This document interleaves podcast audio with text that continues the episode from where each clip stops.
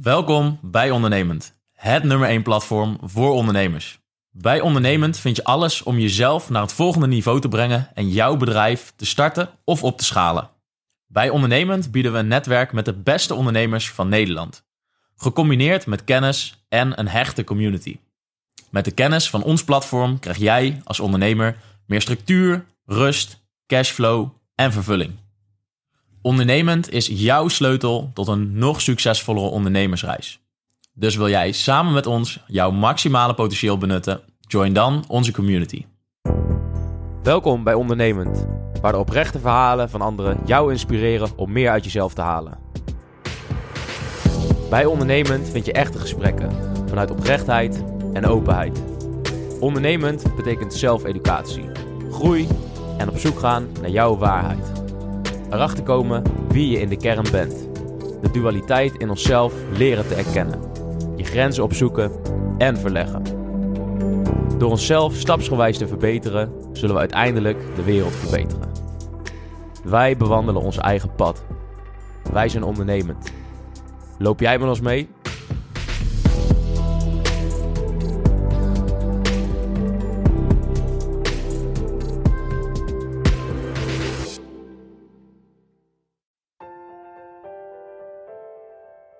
Lieve luisteraars, welkom bij een nieuwe aflevering van Ondernemend, de podcast. Uh, ik ben David Wundering, ik zit hier samen met Tjeerd Schoorn, Tom Berendsen. En vandaag hebben we een super mooie gast. We hebben vandaag uh, Jeroen Offermans in de podcast. En uh, ja, Jeroen heeft het over zijn loopbaan als, als ondernemer. Hoe die is gestart in de, in de bergsport. En hoe dat eigenlijk uitgebreid is naar ja, veel meer ondernemingen. Waarvan hij er nu nog bij acht betrokken is. een deel van die ondernemingen verkocht of deels verkocht. En uh, ja, hij legt eigenlijk zijn loopbaan uit waar, uh, waarbij hij als uh, ondernemer gegroeid is en steeds meer ook de, ja, de persoonlijke kant van de ontwikkeling is gaan waarderen. En op dit moment helpt hij daar eigenlijk mensen mee om zichzelf beter te leren kennen, om, om een betere ondernemer en persoon te worden. Dus veel luisterplezier. Ja, en, en mijn grote motto was toen altijd van nou ja, het enige wat je hoeft te doen als ondernemer is je groei niet in de weg staan, dan komt het vanzelf goed. En daarachter zit de founder gap, dat moet opgevangen worden. Dan is er eigenlijk een ander type ondernemer nodig. En dan sluit ik een beetje aan bij eigenlijk wat ik altijd heb gedaan. Dus op tijd ook wel weer plaats maken voor iemand die het veel beter kan. En wat ik gedaan heb, dat was natuurlijk een ontdekkingsreis. En toen dacht ik van, hé verrek. Ik kwam er ook achter dat mijn missie is inspireren uh, groeien en verbinden. En toen dacht ik, nou, dat wil ik ook, dit gun ik ook uh, mijn eigen teams. Dus ik ben eigenlijk binnen mijn eigen bedrijf eerst eens gewoon mensen gaan coachen en begeleiden. Ja, dus ik ben echt wel, ik heb mezelf op een gegeven moment stilgezet. Ik heb, ben goede mensen om me heen gaan verzamelen. En ik heb gewoon bedacht van ik wil uit de operatie. En ik ga dus zelf heel goed uh, de tijd nemen om een stuk zelfonderzoek. Om eens te kijken wat ik nou echt zelf uh, wil. Je gaat uh, samen met de ondernemer onderzoeken hoe de binnenwereld in elkaar zit en wat echt belangrijk is. En je kunt dat weer verbinden met de business. Dan stroomt het weer en dan, dan, kun je echt de top bereiken. ik kwam er op een gegeven moment ook wel achter van ik was best wel ver gekomen en ik keek achterom, maar er was niemand meer. Echt, niemand echt.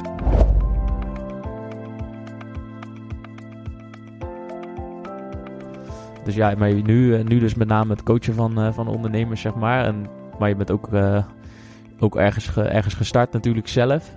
Ik denk dat het wel leuk is om, om daarmee te beginnen. Van ja, hoe, uh, hoe ben je gestart als ondernemer? Ja. En uh, waar kom je vandaan? Ja, wat heb je allemaal meegemaakt? En hoe is die, die reis voor jou geweest? Ja, uh, 30 jaar geleden gestart met de eerste onderneming. Dat was een reisorganisatie gespecialiseerd in berg- en skisport. Eigenlijk uit een, een uit de hand gelopen hobby. op een zolderkamer begonnen, zoals veel ondernemers. Eigenlijk omdat uh, ik, ik was bezig met een uh, studie bedrijfskunde. En wat ik daar vooral geleerd heb, is dat ik uh, daar niet met het standaardwerk niet oud zou gaan worden. Ik liep toen stage bij een autofabrikant op de marketingafdeling. En ik dacht van, nou, dat gaat het niet worden. Um, en toen ben ik eigenlijk gaan bedenken van, nou, hè, mijn hobby was uh, bergen beklimmen en skisport. Dus hoe kan ik dit uh, ja, veel gaan doen? En ik uh, was toen instructeur bij een bergsportvereniging. En ik ben gewoon een reisorganisatie gestart. Dus bergsportreizen begonnen. Dat liep ontzettend goed. Dus is tien jaar uitgebouwd. Het is heel succesvol. alleen het enige nadeel is van, ja, als je van je hobby je werk maakt, dan, dan heb je dus geen hobby meer. um, dus eigenlijk ook wel weer de beslissing genomen om daarmee te stoppen en iets nieuws op te starten. Dus daar ben ik uitgestapt. en ja, terug in Nederland was een internationale reisorganisatie met een, tak in Nederland en in, in Oostenrijk.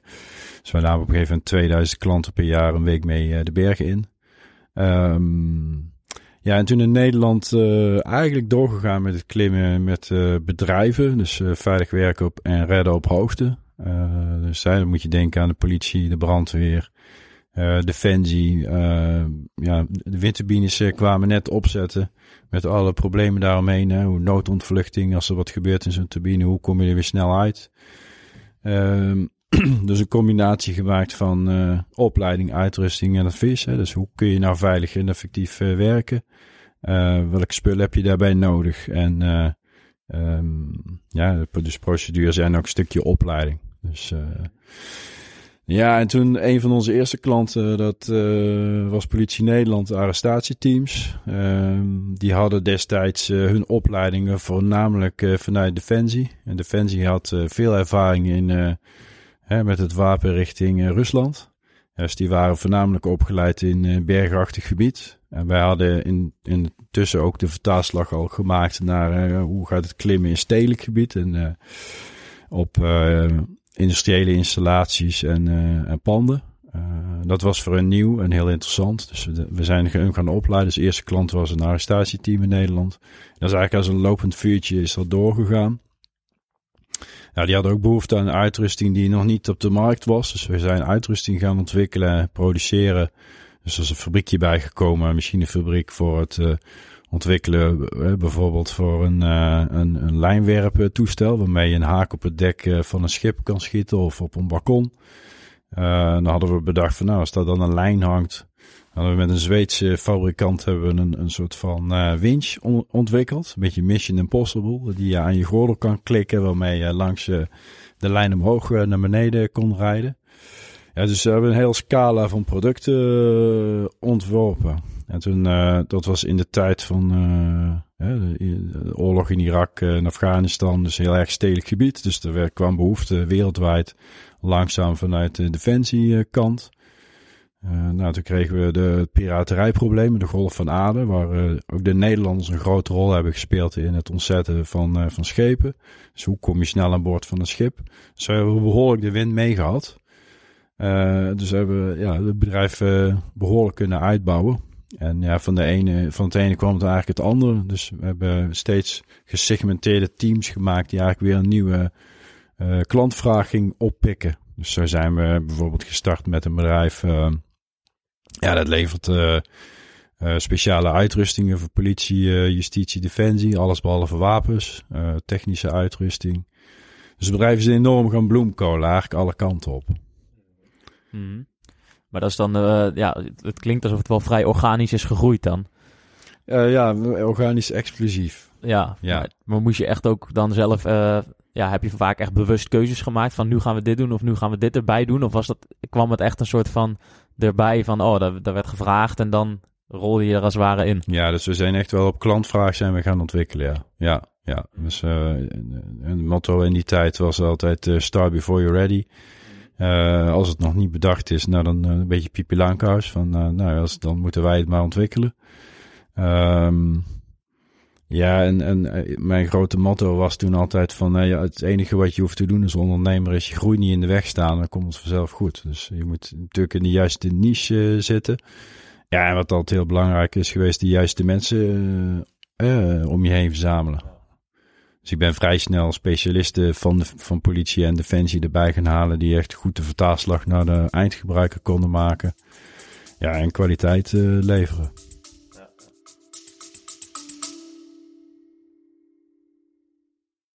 Welkom bij Ondernemend. Het nummer 1 platform voor ondernemers. Bij Ondernemend vind je alles om jezelf naar het volgende niveau te brengen en jouw bedrijf te starten of op te schalen. Bij Ondernemend bieden we een netwerk met de beste ondernemers van Nederland. Gecombineerd met kennis en een hechte community. Met de kennis van ons platform krijg jij als ondernemer meer structuur, rust, cashflow en vervulling. Ondernemend is jouw sleutel tot een nog succesvollere ondernemersreis. Dus wil jij samen met ons jouw maximale potentieel benutten? Join dan onze community.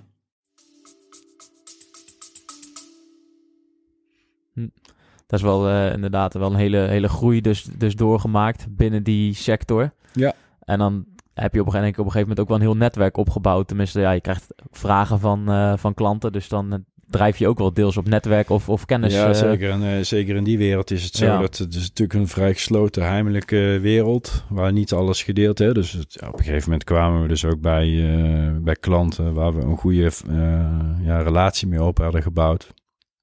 En die zei nou hartstikke mooi deze veiligheidsadviezen. Maar kun je ook even vijf bivakmutsen voor ons regelen? Want nou we er toch zijn. En uh, nou, dan zeiden we natuurlijk geen nee. Maar ja, we waren net zo lang bezig met een veiligheidsadvies van een paar ton. en als voor vijf bivakmutsjes van 100 euro. Dus ja, dat vergt een andere focus. Hè? Dat is een, een mooi voorbeeld hoe we eigenlijk ja, die specifieke propositie weer apart hebben gezet. En daar een nieuw bedrijf om ontwikkeld hebben. Ja, dus zo werden één bedrijf, werden, het werden er twee en twee werden er vier. En zo is het gaan bloemkolen, zeg maar, tot een uh, nou ja, 10, 11 bedrijven. Met wisselend succes, moet ik wel zeggen. Want niet alles gaat dan goed, hè. Dus, uh, mm-hmm. nee. Dat kan ook bijna niet. Als je dit allemaal hoort, dan... Uh, nee. Zo snel, zoveel takken erbij. Ja, dus je probeert... Hè, start before you're ready betekent ook dat je af en toe mis schiet.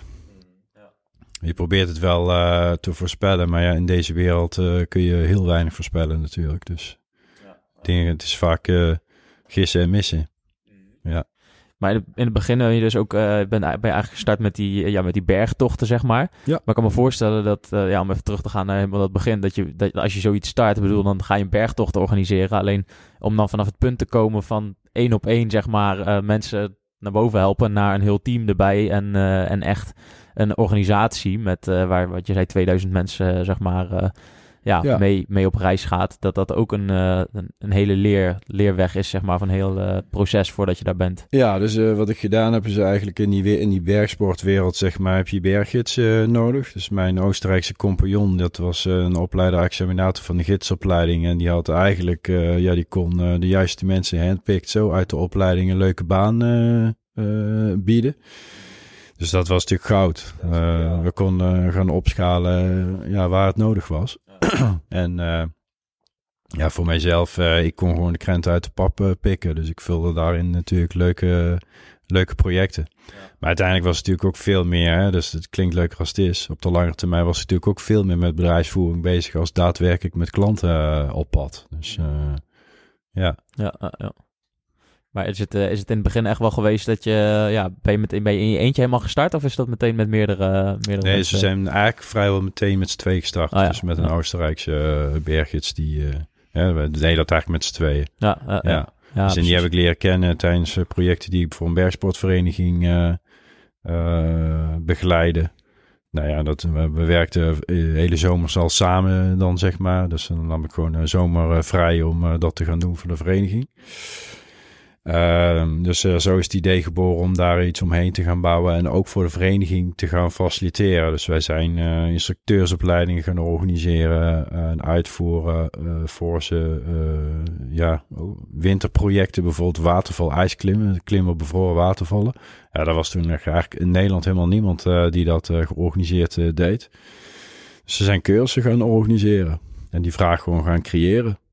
En is echt letterlijk, is dat met één groepje van vier man begonnen. Dus ja, zo, zo beginnen die. Zo klein beginnen die dingen. Dus uh, maar het is natuurlijk een perfect schaalbaar model. Want je hoeft niet in, voor, veel voor te investeren. Hè, een stukje marketing. En uh, je begint klein, mond-op-mond reclame. En uh, ja, en op een gegeven moment heeft die vereniging dat opgepikt. En die ging voor ons de marketing uitvoeren. Dus, hmm. ja, ja, ja. ja. Dat is vrij snel gegroeid dan daarna. Ja, dus ja. vrij snel is dat opgepikt. Mm -hmm. Ja, dus zijn we er tourski-programma's bij gaan doen. Toen werd het zomer. Toen dachten we, oh ja, moeten we ook een zomerprogramma hebben. En zo is het eigenlijk vrij snel uit de grond uh, gestampt. Wel al gelijk gewoon goed geïnvesteerd. En dat was wel nieuw in die tijd met gewoon goede reisbrochures. Uh, internet kwam toen net opzetten. Ja, dus spreken over het is het... Uh, ja, eind eh, 19, eh, wat was het, 95, 96, 97 zo'n beetje. Was op internet nog niet zo heel veel eh, te doen.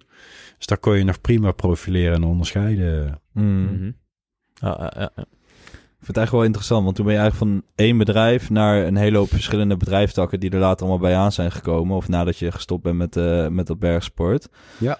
En hoe heb je dat persoonlijk toen aangepakt? Want dan ga je in één keer van ja, e- je focus op één bedrijf naar een hele hoop takken waar je ja, moet aansturen. Het is allemaal nieuw. Hoe heb je dat persoonlijk toen aangepakt? Bijvoorbeeld met eh, ja, meer eh, ja, orde creëren. Ja, dus ik, wat ik gedaan heb is steeds wel in de bestaande business units goede mensen neerzetten die het dan zelfstandig konden draaien. En ik ben gewoon een goede pionier, een goede starter. Dus iedere, iedere bedrijfsfase heeft gewoon wel een optimale ondernemertype. Dus ik ben gewoon een super goede starter. Ehm, ik ben niet zo heel erg goed in het afmaken. Eh, dus ik heb dan wel vrij snel steeds mensen erbij gehaald die het gingen consolideren en verder uitbouwen en eh, de personeelstructuur eromheen bouwen. Ehm, ja, daar zit dan ook wel, daar zat ook wel altijd mijn grote uitdaging van, ja, hoe doe je dat? Hoe kies je daarin de juiste persoon? Ik heb ook wel meegemaakt, ervaren dat als je daar een fouten maakt, dat het je zo een heel bedrijf kan kosten. Ja, dus als je te veel met focus dan op iets nieuws eh, bezig bent. Dus een van die bedrijven waar ik toen mee bezig was, hè, wat ik net vertelde van die lijnwerper, ja, dat sloeg wereldwijd aan. Nou ja, ik had, ik had zelf niet in de gaten hoe groot de wereld was. Daar heb ik echt twee, drie jaar voor nodig gehad. Dat klinkt leuk, hè? We doen wereldwijd doen we dit product. Nou is het natuurlijk wel al eh, een grote splitsing die erin zit, is dat het NATO-friendly is. Dus we konden alleen maar verkopen of kunnen alleen maar verkopen aan bedrijven ja, waar eh, de NATO eh, vriendschappelijke band mee heeft. Maar dan nog, dus dat is de, de wereld is ontzettend groot. Dus ja, dat betekent ook dat je veel in veel verschillende tijdzones, veel op pad bent, veel aan het reizen bent. Ja, en dan verlies je ook wel de focus op andere bedrijfsonderdelen. Ja, dus dat heeft ook wel wat gekost. Dus je, ja, je kunt niet eh, alles volledig uitbouwen. Dus je, je legt dan de focus, of ik heb de focus gelegd op daar waar voor mij de meeste potentie in zat. En een van die bedrijven die, ehm, daar kwam op een gegeven moment een eh, ondernemer, eh, voor het veilig werken op hoogte kwam een ondernemer kwam in beeld. En, eh, eigenlijk een concurrent in de markt. En die had ik al een paar keer ja, voorbij zien komen. Ontzettend goeie, goed op, eh, op, op social media, met nieuw media en met websites. En eh, nou, die kwam ons links in de markt zo voorbij. Eh, ook qua omzet. En, en, en ja, die pikte een groot stuk van onze klanten in. Mijn focus lag ergens anders. Dus ik had van zoiets van, nou ja, prima, het zal wel. Ik haal hier nog een paar ton management fee uit per jaar. Dus het is, altijd mooi. Maar die heeft toen eigenlijk aangeboden van, nou, nou wil, je, wil je bedrijf wel kopen? Dus eh, nou mee in, gesprek geraakt. En ehm, toen heb ik gezegd van nou, ik wil het niet eh, verkopen, maar ik wil het wel fuseren. Dus eh, we zijn, dat hebben we dan een aantal jaar geleden gedaan, gefuseerd. Dat is nu het grootste bedrijf op dit gebied, zeg maar, binnen, binnen Nederland. Ja, daarmee is eigenlijk weer een, een volgend on- ondernemersavontuur gestart. Eh, waarbij we met veel slagkracht eh, eigenlijk een nieuwe fase in zijn gegaan door eh, een, private equity partij te laten instappen. Dus een financiële investeerder. Die met ons dan samen ehm, ja, andere bedrijven aanhaakt. Dus, dus koopt. En zo zijn we eigenlijk aan het groeien. Dus een structuur die je buy and build noemt. Hè? Dus je gaat niet organisch groeien, maar dat doe je door bedrijven te kopen. Dus zo ben ik eigenlijk de afgelopen jaren veel meer eh, van ondernemer eigenlijk eh, naar de achtergrond gegaan en veel meer investeerder geworden. En daar, is, ja, daar ben ik nu eh, voornamelijk eh, mee bezig, dagdagelijks. En hoe komt zo'n private equity bedrijf ja, in zo'n bedrijf, bij jullie bedrijf terecht? Zeg maar, hoe werkt zo'n proces? Koopt hij bijvoorbeeld een deel van de aandelen, dus dat hij er, dat hij er ook zelf in zit? Of? Ja, dus in die fusie- en overnamewereld is eigenlijk alles mogelijk. Dus op dit moment zit er heel veel geld in de markt eh, van eh, ja, eh, investeringsfondsen, ondernemers die een bedrijf verkocht hebben, familiebedrijven die heel hard aan het groeien zijn. ja, die moeten natuurlijk renderen, dit geld aan het werk zetten. Dus je zijn op zoek naar mogelijkheden.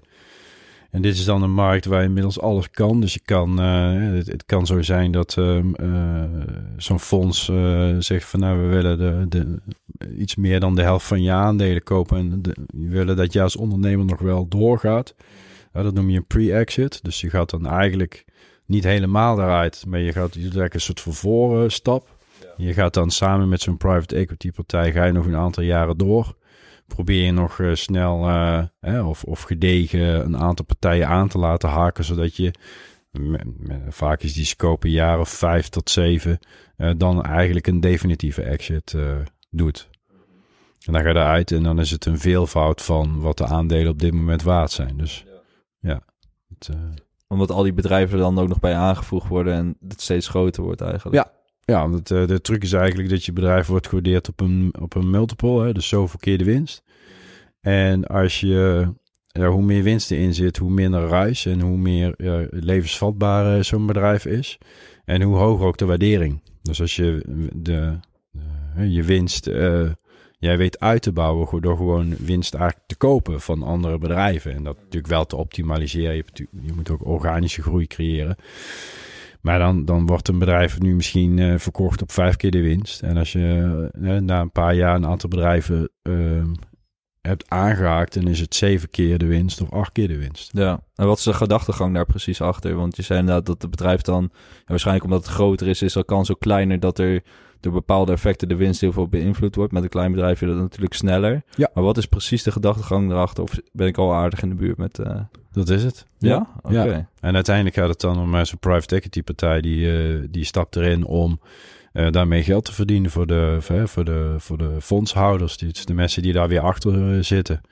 En die gaan ook echt, je dat multiple arbitrage. Dus die gaan echt op het vergroten van de multiple. eh, dus niet zozeer de organische winst of de, de winsten die je jaarlijks maakt, als wel de exit die je na een aantal jaren maakt. Oké, dat is wel heel interessant. En Ja, dus ja, dat is zeker interessant. En ehm, ja, wat, wat, ja, de tip daarin is ook wel, zeg maar, voor de luisteraar, dat begin with the end in mind. En zorg dat je eigenlijk, als je een bedrijf start al, eh, denkt aan van hoe ga ik dit ooit eh, naar de markt brengen. En eh, ook als dat nog ver weg is, eh, al is, al is het nog vijf jaar weg, richt je bedrijf zo in dat dat altijd mogelijk is. En wat we nu dus zien is dat, dat was ook je vraag van eh, ja, hoe werkt dat dan? Dat er ook heel veel van die private equity partijen gewoon actief bedrijf benaderen. Dus gewoon bellen van nee, ik zie dat je een interessant bedrijf hebt. Hè, vanaf een bepaalde grootte. Eh, en die willen daar heel graag in investeren. Ja, die zijn gewoon echt op zoek naar, eh, naar rendement. Zeg maar. Dat moet, Ja, precies. Het moet ja, renderen. geld moet aan het werk. Ja, ja. Ja. En Ja. ik hoor je net zeggen van, oké, denk er bijvoorbeeld in het begin ook al aan van hoe kan je straks die exit maken? Ja. En wat is bijvoorbeeld, hoe kan je daaraan denken? Op wat voor manier kan je dat? eh, Ja, inrichten van, eh, van je cijfers. Hè? Dus eh, hoe, hoe je je, je, je, je, ja, je cijfers weergeeft in de, in de balans. Ja, of je dingen... dingen eh, hè, wat, heel, wat je vaak ziet bij ondernemers is dat ze privé dingen, privé uitgaven doen. eh, een verbouwing hier en een, eh, een, een veel te dure auto daar. Ja, de tip is zorg dat het clean is. Dat als er zo'n partij voorbij komt en het zit ergens in je achterhoofd, je wil binnen ja, laten we zeggen, drie tot vijf jaar verkopen, dat je nu al in de cijfers dat soort dingen, dat er zoveel mogelijk winst in zit. Ja, want eh, ja, ik zei het net al, multiples. Als je daarin een foutje maakt, dan telt die zoveel keer mee. Hè? Dus als jij denkt van, nou ja, een verbouwing van 10.000 euro, dat doe ik wel even. En natuurlijk kun je die er wel uithalen en kun je een koper wel uitleggen hoe het zit. Maar ja, dit is natuurlijk een slecht verhaal. Ja, dat schept niet echt vertrouwen. Een koper wil transparantie en zeker zo'n eh, private equity partij. Ja, je moet ook niet te veel van dat soort normalisaties in je, eh, in je cijfers hebben zitten. Mhm. Want voor, voor wat voor type bedrijf of ondernemer eh, zou dit mogelijk zijn, eh, denk je? Is dat voor heel veel ondernemers zo? Of? Ja, dus als je, zeker. Ja, dus vanaf een half miljoen, Mhm. eh, miljoen winst word je interessant voor dat soort partijen. Ik denk dat heel veel ondernemers er misschien niet echt heel erg mee bezig zijn of niet echt over nadenken van, nee. ja, je Nee, hebt wel een mooi die- bedrijf, maar Ja, is wat ik vaak zie, zeg maar, is dat veel ondernemers die, die denken bij een exit ook, eh, of bij private equity, en denken bij bedrijfsverkoop van, ja, ik ben nog geen 50, wat moet ik in godsnaam gaan doen eh, al die jaren? Maar wat ze niet in de gaten hebben, is dat het juist een enorme groeiversneller kan zijn. En waar je vroeger was het, was het wel zo bij bedrijfsverkoop, dat ja, dan, dan hield je ermee op, dan ging je eruit. Maar als je kijkt ja, wat er nu aan deals gedaan wordt in eh, Nederland, dan is het overgrote deel is zijn die pre-exits. Waarbij je echt eh, ja, gewoon nog een tijdje doorgaat als ondernemer. Ja.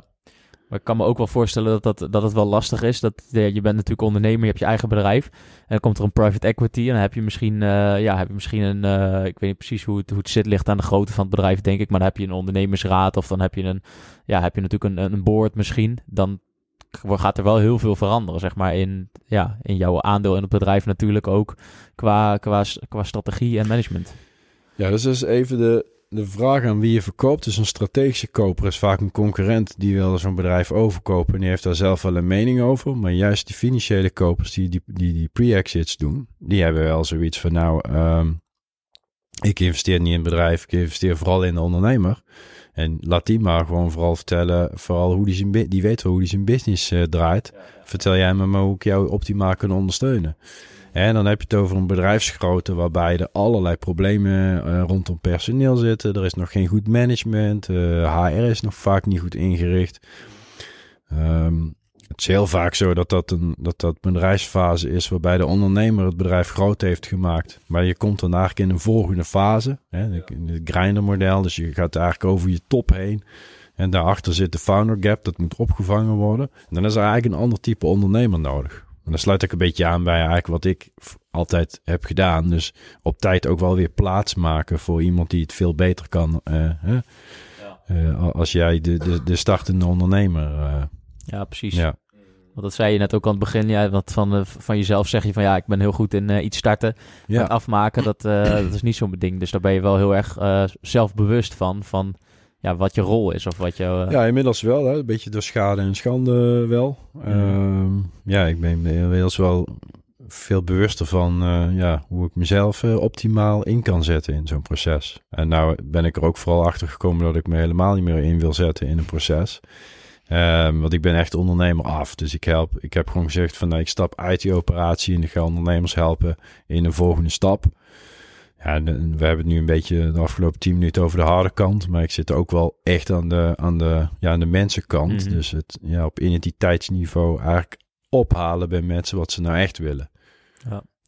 Want uh, hoe is dat voor jezelf geweest dan? Want we hebben, we hebben het nu over een periode van, denk meer dan 30 jaar. Ja. Waarin heel veel is gebeurd.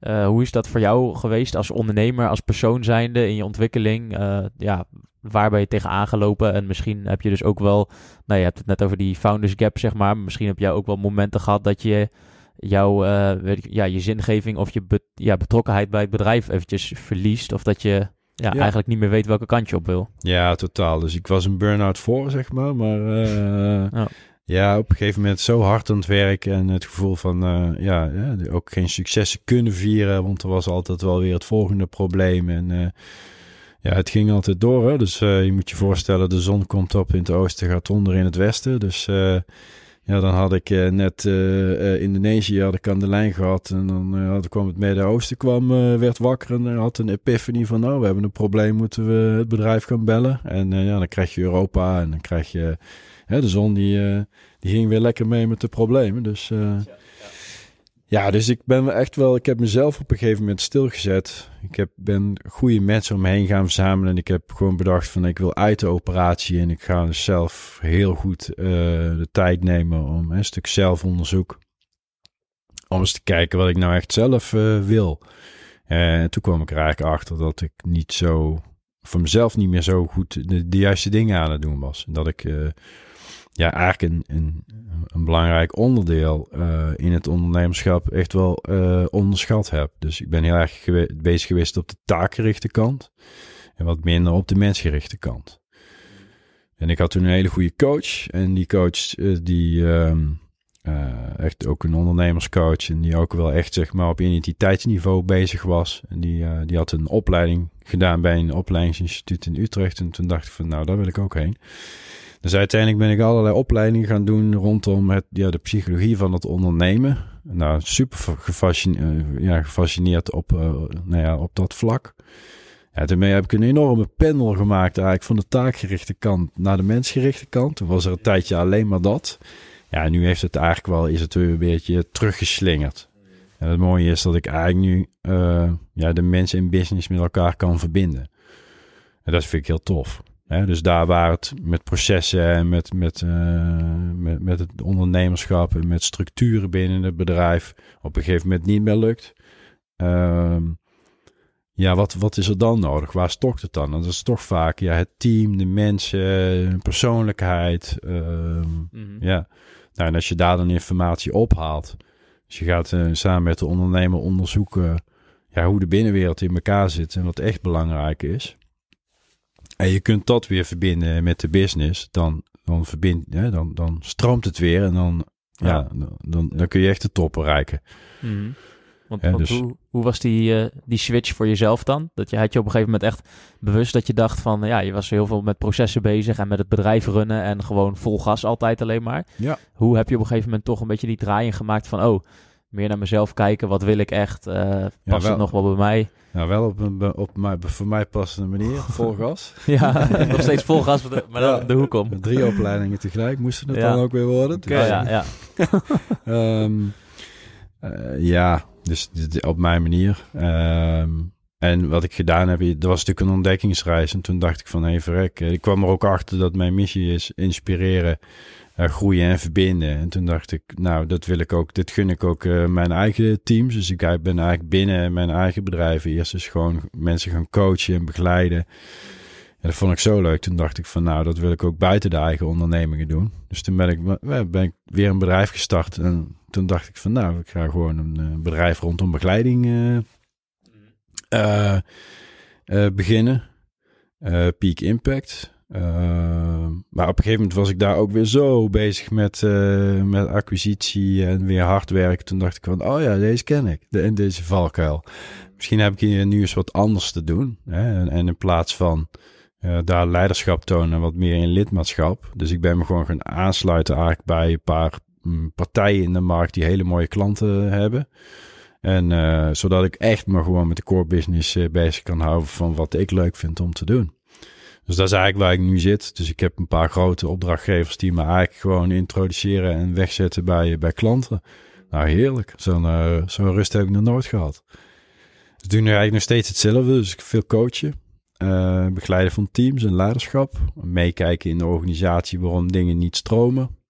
En aan de andere kant bijvoorbeeld ook kijken bij die, eh, in die verkoop- en overnameprocessen van ja, wat is hier nodig om een bedrijf verkoopklaar en verkoopbaar te maken. Dat is een mooie mix. Zeker.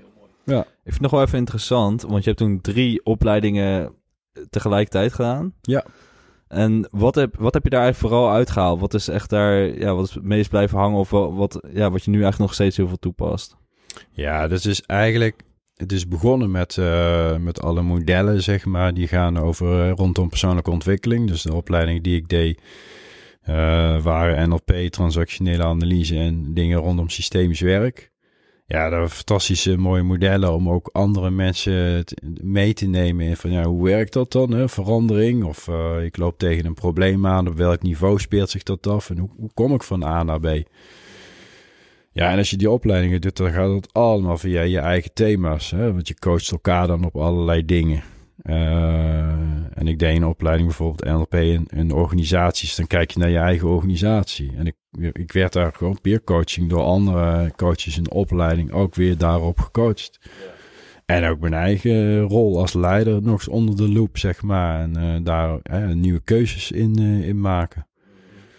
Nee, ik ben, ik ben vrij snel ehm, ja, met coachklanten begonnen. Dus ook wel gewoon gelijk eh, het diepe in. En ja, ik merkte dat me dat ontzettend goed lag. Dus eh, En wat zijn dan een beetje terug, terugkomende dingen bij bijvoorbeeld eh, bij klanten, ja, Ja. bij klanten die je hebt, wat je, wat, waar je heel vaak toch, wat je ja, dus als, ik geloof hè, als coach dat je zeker, eh, niet als business coach rondom modellen, maar als ondernemerscoach, als je persoonlijke ontwikkeling eh, coacht, dat, jij, dat je een bepaald type klant, eh, dat die resoneren op de dingen die jij, die je roept, of die je de wereld in slingert, zeg maar. Ja, ik geloof er niet zo in dat je een coachdiploma haalt en dan een sticker op de deur plakt en dan gaat wachten wie er langskomt. Maar je, je, je roept wat dingen en dan krijg je eigenlijk meteen over. Dat, dat ik, oh, dat herken ik wel. En nou, ik weet niet precies wat je allemaal zegt, maar volgens mij moeten wij wel eens praten. Dus het resoneert aan de andere kant bij je klanten. Ja, waar gaat het dan vaak om? Dat zijn ook de dingen die ik heb moeten leren. Dus omdat ik die reis, die heb ik gemaakt, dat pad heb ik gelopen. Dus daar kan ik ook anderen in inspireren. Dus dat gaat vaak uh, daadkracht, kwetsbaarheid, macht en onmacht. Uh, ik praat graag in termen van polariteit. Zo die dingen waar je, waar je mee stoeit in leiderschap en ondernemerschap. Um, ja, hè, dus, dus de, ondernemers die uh, bij mij komen, die stoeien met dingen als van... Uh, ja, ik heb het gevoel alsof ik er alleen voor sta en uh, waarom lukt het nou niet? ik loop keihard te vechten en ik heb het gevoel alsof er alleen maar dingen aan mijn benen... dat ik overal aan loop te sleuren en nou ja, dus, ja, dat soort dingen.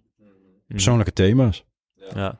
Dus vaak thema's die terug, die zeg maar zichtbaar zijn of merkbaar in het bedrijf... maar die eigenlijk dan op een bepaalde manier toch persoonlijk zijn. Dus het zijn ja, dingen het vanuit zijn de, dingen die eigenlijk onderbewust spelen, die je niet ziet. Ja. die dus wel merkbaar zijn uh, boven water. Dus als je even de analogie van Freud, de ijsberg, uh, pakt, dan mm zijn die uh, het topje van de ijsberg. Zijn de, er is heel veel gedoe. die kan niet met die. Er is gauw hoe bij de koffieautomaat. De resultaten worden niet gehaald. problemen met klanten. Een bepaalde functie was steeds weer mensen eh, ontslag uh, nemen. Krijgen, de functie kan niet vervuld worden. Dat heeft ergens een oorzaak onder water. en, en dat gaat eigenlijk altijd over uh, persoonlijke uh, issues. Hè? Dus relaties, de relatie van mensen met zichzelf. En van daaruit de mensen onderling. Hè? Dus een verbinding met jezelf en, en van daaruit de verbinding met de ander. Ja, dus ik, kom nu ook in bedrijven, daar is dan gedoe in teams, omdat de relatie, uh, uh, ja, er is gewoon de gebrek aan vertrouwen. Uh, mensen stellen zich niet kwetsbaar op. dat is dan heel wat werk aan de winkel. Dus als je, als je diep genoeg gaat graven, wat heel interessant is, door te kijken wat er in de onderstroom speelt en daar dan op interveneren. Dus een, een, programma bedenken of een interventie bedenken, zodat het ja, mensen iets gaan leren, waardoor de organisatie ook weer een stuk verder komt. Mhm. Maar blijf je dan wel heel erg bij de persoon of ga je op een gegeven moment ook bijvoorbeeld de organisatie erbij betrekken en daar ook uh, verder in? Ja, dus uh, ik kijk heel erg systemisch, zoals ze dat noemen. Hè? Dus uh, niet alleen maar naar het individu, maar vooral wat is de invloed van het systeem op het individu. Dus dan is er gedoe ergens op een op teamniveau en dan blijkt er eigenlijk een paar lagen daarboven blijkt het eigenlijk het probleem te zitten. Bijvoorbeeld in leiderschap of in leidende principes binnen een organisatie. Dat, dat, ja, doordat er bijvoorbeeld niet uh, ja, van bovenaf de, de juiste dingen worden aangestuurd, uh, ja, dan, dan, kan, kunnen de lagen daaronder ook niet functioneren. Ja, dan, eh, ja, inderdaad, dan begin je, dan ga je eigenlijk steeds dieper erin en dan vanaf, vanaf bovenaf. Ja, precies. Ja. Ja. ja. Oké. En nu, ja, ik vind het eigenlijk best wel interessant hoe je dan, hoe je eigenlijk overal, ja, het klinkt best als een soort vloeiend proces hoe het, hoe het allemaal gelopen is. Maar het zijn natuurlijk ook wel, ja, er zijn natuurlijk ook heel veel momenten geweest dat het misschien niet zo vloeiend is geweest. Was er bijvoorbeeld echt uh, een aantal diepe valkuilen waar je toch wel, ja, waar je toch, wat toch heel lastig is geweest binnen het hele, ja, waar je nu bent gekomen, zeg maar. In die 30 jaar? Ja, in die 30 jaar was zijn echt een beetje het punt dat je echt wel, uh, ja, echt wel jezelf helemaal misschien even bent verloren en toch wel hebt moeten vinden opnieuw. Ja, dus de grote valkuil uh, voor mij is altijd wel geweest dat ik het mooie van mensen zag. En dat ik dan dacht van, oh ja, jij gaat mijn uh, problemen oplossen. Maar dat ik totaal niet uh, ja, de verbinding met die mensen had om te kijken van wat er nou echt speelde aan de andere kant. Maar dat kon ook niet, want ik had de verbinding met mezelf nog niet ontdekt. Dus ja, hoe wil je verbinden met de ander als je niet verbonden bent met jezelf? Dus dat resulteerde dan in uh, ja, een, uh, een leidinggevende of een manager die er totaal niet geschikt uh, was. Nou, dan kreeg natuurlijk een ontzettend hoop gedoe. Ja. ja dus, en dat heeft wel, maar ja, dat, dat heeft heel veel energie gekost en, en ook resultaat gekost. Mm -hmm. Dus dat, ja. Is dat een antwoord op de vraag? Of? Ja, zeker wel. Ja. Ja, ja. ja het is wel dat dat in ieder geval een terugkerend iets is, wat, waar je in ieder geval tijden aan hebt moeten werken. Dus eigenlijk eerst gewoon heel erg jezelf ook moeten, ja. moeten vinden op dat moment. Ja, ja zeker. Ja. Je zei in het begin ook nog een keer, ja, je hebt, je hebt heel veel bedrijven gestart, is gaan, gaan bloemkolen, zeg maar, maar er zijn ook bedrijven afgevallen. Heb je uh, ja, concreet voorbeeld of iets wat je is bijgebleven van, oh, een bedrijf wat echt helemaal verkeerd is gegaan, of waar je echt van denkt van, oh, dat is, ja, dat soort voorbeelden van welk bedrijf er misschien niet is gelukt of wat je hebt geleerd dan van zo'n proces. Ja, kijk, het bedrijf waarbij die, die, la- die, die airlines, eh, die waarmee die haak op het dek eh, van een schip eh, schiet, Mhm. dat is wel door, door mismanagement en door verkeerd inschatten en door te veel opportunisme is dat uiteindelijk in de faillissement belandt. Ehm, ook wel echt in een hele moeilijke markt, ja, wereldwijd, heel erg conjunctuurgevoelig met duistere krachten in, eh, in- als je bijvoorbeeld in Indonesië kijkt hoe daar zaken gedaan wordt, het is heel anders dan hier. Dus je denkt van nou, die orde die komt wel binnen. Hele grote orders en hij komt dan niet. Eh, nou ja, dat kun je dan nog wel hebben, maar als dat op vijf plekken eh, gebeurt, nou ja, dan, ja, dan gebeurt natuurlijk shit is the fan, dan krijg je het echt voor je kiezen. Dus uiteindelijk eindigde dat in een faillissement, met ook wel weer een doorstart. Maar zo'n doorstart is altijd, nou, dat, is, verschrikkelijk. Ehm, en dat doet ook iets met de organisatie. Dus uiteindelijk heb ik daar eh, vorig jaar van besloten van, nou, daar moet ik mee stoppen. En daar heb ik wel, nog wel een goede asset deal eh, mee gedaan. Dus eh, de, de intellectual property rights verkocht aan een, aan een concurrent. Eigenlijk bedrijfsonderdelen verkocht aan verschillende bedrijven. Verschillende producten aan verschillende bedrijven. Maar dat is wel een van de mindere succesverhalen. Dan moet ik wel zeggen, ja, als, als ik dan kijk waar ik dan nu sta, is dat wel. Hè, dus die crisis heeft me ook wel gebracht waar ik nu sta. Dat is ook alweer nodig om hier te komen. Ja, want dan zou ik misschien nog wel eh, nog steeds hetzelfde gedaan. Ja, ja. Dus ik geloof er ook wel echt in dat de dingen niet voor niks gebeuren. En eh, ja, als je maar ver genoeg uitzoomt, ja, dan is er nog. eh, dan zijn er genoeg successen. Dus ja, om, omarmen ook je, ja, je mindere acties. Ja. Eigenlijk door het hele verhaal heen hoor ik best wel dat je eigenlijk altijd wel vol gas hebt gegeven. Ja. Hoe zorg jij ervoor dat jij zoveel gas kan blijven geven en dat je, dat je toch fit blijft en, eh, ja, en helder blijft binnen die bedrijven? groeien. Dus eh, iedere dag zorgen dat je eigenlijk eh, jezelf weer uitdaagt. ja, dit, eh, nou ja, en dat, sluit, dat zit wel in de persoonlijkheid ook, maar dat is ook echt een bewuste keuze gemaakt van, ja, ik daag jezelf uit. Dus iedere dag eh, weer eh, opnieuw het wiel uitvinden en, en, en, en iedere keer weer een stapje beter worden. Hè, want dan blijf je mentaal eh, gezond. Dan kak je niet in, zeg maar. maar. Vooral leuke dingen doen met leuke mensen. Dat, dat heb ik eigenlijk altijd wel gedaan. Hè, Want dan, ja, dan vond ik mezelf weer een, een, een of andere speedboot eh, met een speciale eenheid die je normaal alleen op televisie ziet, eh, ergens op zee. En dan dacht ik van, nou, dat is Peppy uit Nederland, die heeft het toch weer mooi voor elkaar. Dus ja, dus ja dat houdt je jong, zeg maar. Ja, en verder eh the usual ja, sporten. Dus dat is wel belangrijk. Wat ik doe is hardlopen. Mhm. En ja. Geen hele extreme dingen, geen ijsbaden of weet ik nee, veel wat. nee, eh. die heb ik nog steeds niet ontdekt. Dus ik zit nu natuurlijk in een wereld vol met eh, ademcoaches en eh, ijsbadmeesters. en ja, en ik, ik doe wat voor jou werkt. Dus wat voor mij werken de ijsbaden wat minder. Maar bijvoorbeeld ja, mentale fitheid in de zin van mezelf uitdagen in opleidingen. en meditatie vind ik wel belangrijk. Is wel een hele goede om tot rust eh, te komen. Eh, en er hoort een stukje ademhaling bij, maar dat hoeft dan weer niet eh, super fanatiek of zo. eh. Mhm. ja, Ja, ja. als het uitkomt. Misschien kunnen we een linkje leggen naar die meditatie. Want je zei net van, eh, ja, dan, dan had ik mensen in mijn bedrijf die, die ik dan eigenlijk niet goed bleek te kennen. Maar ook omdat ik mezelf niet genoeg kende of niet, ja, Ja. niet veel, genoeg in verbinding was met mezelf. Ja. Hoe ben je meer in verbinding gekomen met jezelf als, als ondernemer en als ja, persoon? Of, ja, dat is echt wel eh, met hulp van eh, coaching. En ja. ja, ook peer coaching in die opleidingen die ik gedaan heb. Hè, dat je jezelf echt heel goed eh, kent. Dus, hè, Bas Kodder is eh, hoogleraar bij, van eh Nijrode Business University. Die zegt altijd zo mooi eh, dat eh, de belangrijkste eigenschap, eigenschap die wij kunnen inzetten als mensen is introspectie. Hè, dat je jezelf gewoon heel goed eh, leert kennen. Eh, van, en, en ja...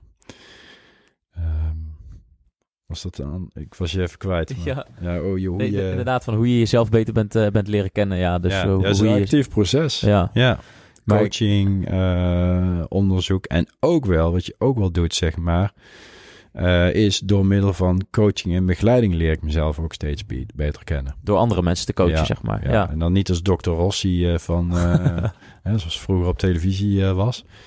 Dat je eigenlijk de ander gebruikt om beter te worden, maar je reflecteert en ja, je, je projecteert natuurlijk ook alleen maar dingen die je zelf eh, kent. En dan vraag je jezelf af van, nou ja, verrek, dat ken ik wel. Dat is dat stuk waar ik al doorheen ben gegaan. En natuurlijk ben je dan zelf als coach ben je een stuk verder als waar je coaches eh, zitten. Maar het is ook wel steeds weer een ontdekkingsreis waarbij je dingen aan elkaar koppelt. En eh, ja.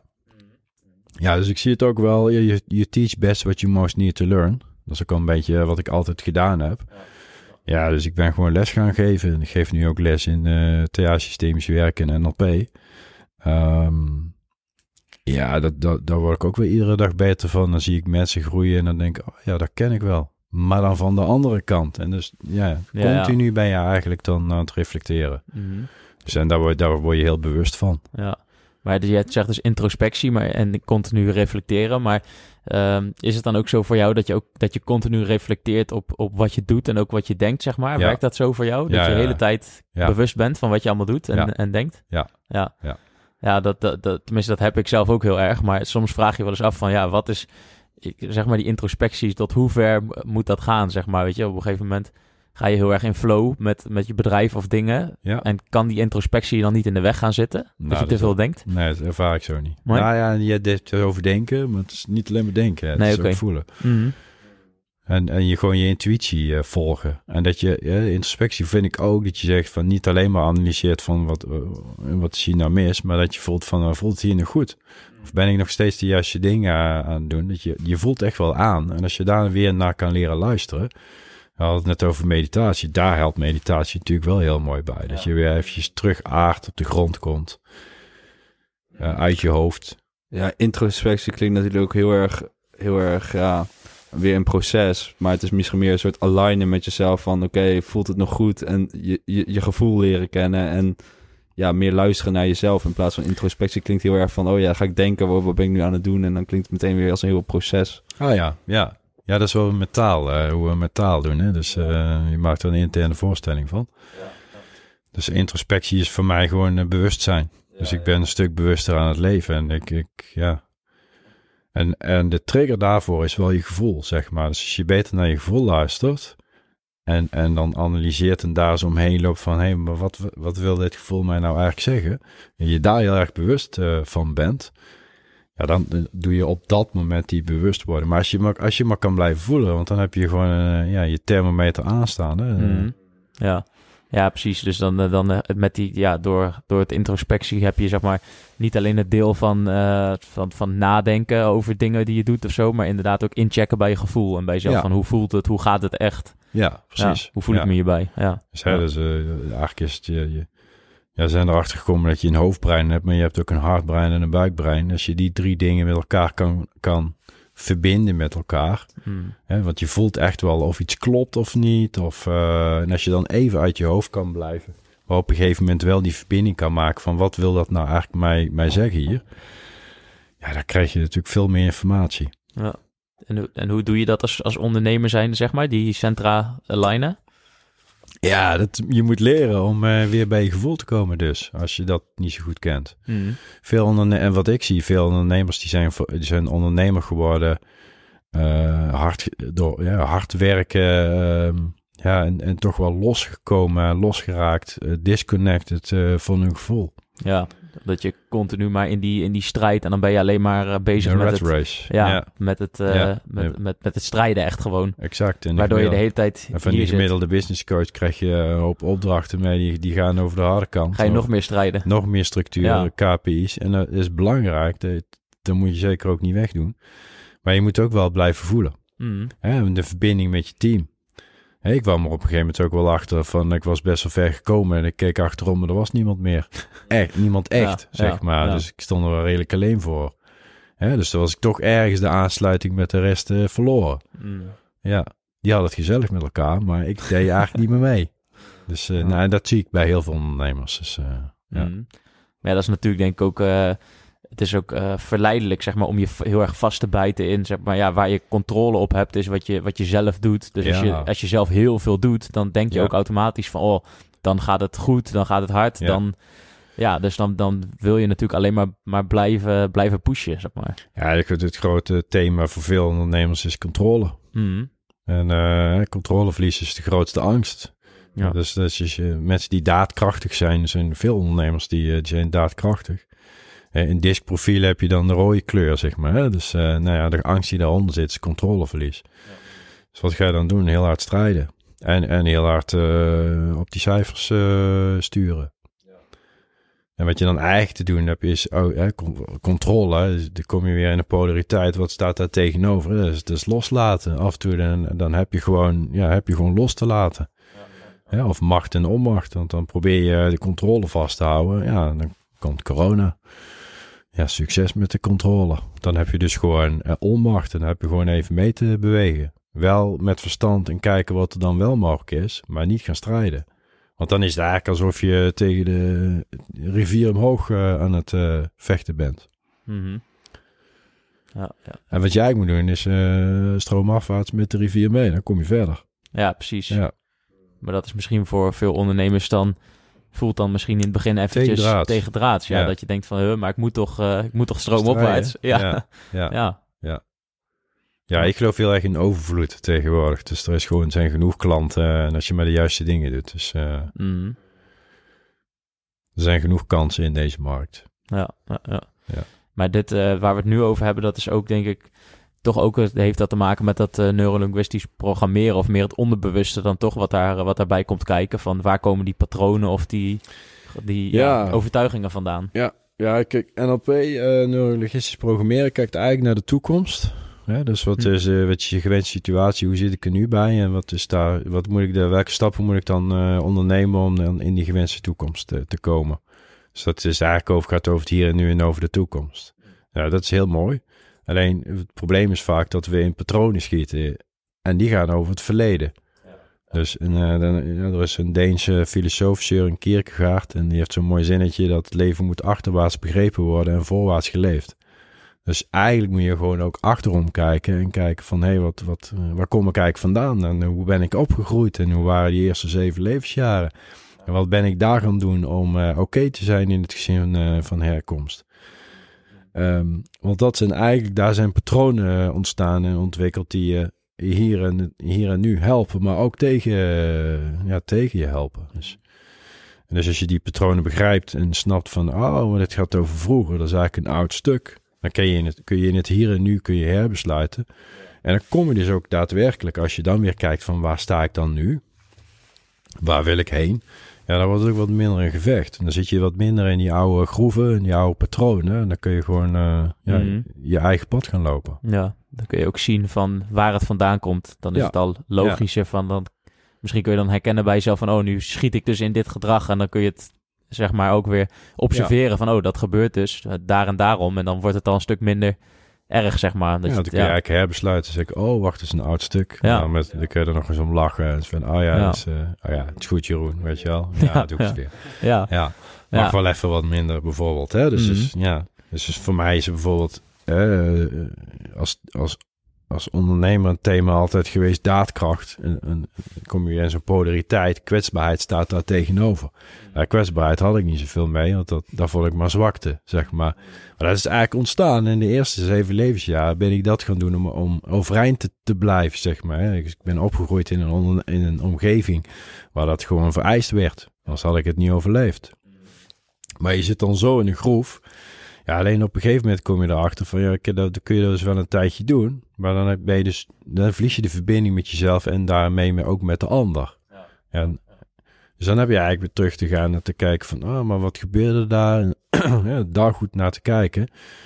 Nou ja, en, en waar je dan in het hier en nu nog eens teruggeschoten wordt naar vroeger, als, alsof er een elastiek aan je, aan je vast zit. Ehm, daar kun je dan nu eigenlijk besluiten van, ja, wacht even, die, dat gevaar is eigenlijk geweken. Dat is niet meer zo. En ik ben nu, eh, ja, ik ben al 52, dus ik kan helemaal hè, bogen op eh, ja, allerlei ervaringen. het is nu compleet anders nu. Hmm.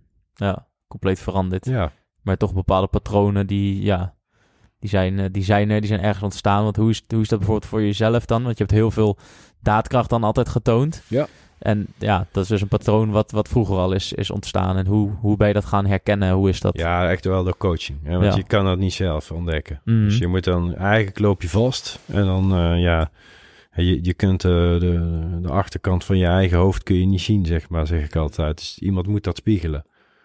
En er was iemand die, die gaf mij een boek van Brene Brown en zei, eh, ik weet niet of je het boek kent, maar dat gaat over zachte kracht, kracht en kwetsbaarheid. Ehm, en die zei van, joh, je moet dit boek eens lezen. En verder gewoon geen uitleg. Ja, ik, ik lezen, nou ja, dus, en dat toegepast en daar is met, mensen op reflecteren, over praten en, en ook in coaching ja, gewoon naar de, terugkomen van, naar de kern. Hè, van waar komt dat dan vandaan en eh, hoe zit dat dan? Hoe heb je je daarin ontwikkeld? Dus eh, ja, nu, en dat blijft ook bij je. Dus die daadkracht die gaat niet weg. Eh, maar daar is nu iets naast komen te staan. Ja, precies. Ja. Dus die polariteit, dat is de één polariteit, hè? Daad, daadkracht, kwetsbaarheid. En wat blijkt dan? Het hoort bij elkaar. Dus Mhm. de twee kanten van dezelfde medaille. ja. Het een kan niet zonder het ander. Ja, het is geen dag zonder nacht en er is ook geen kracht zonder kwetsbaarheid. Mhm. Ja.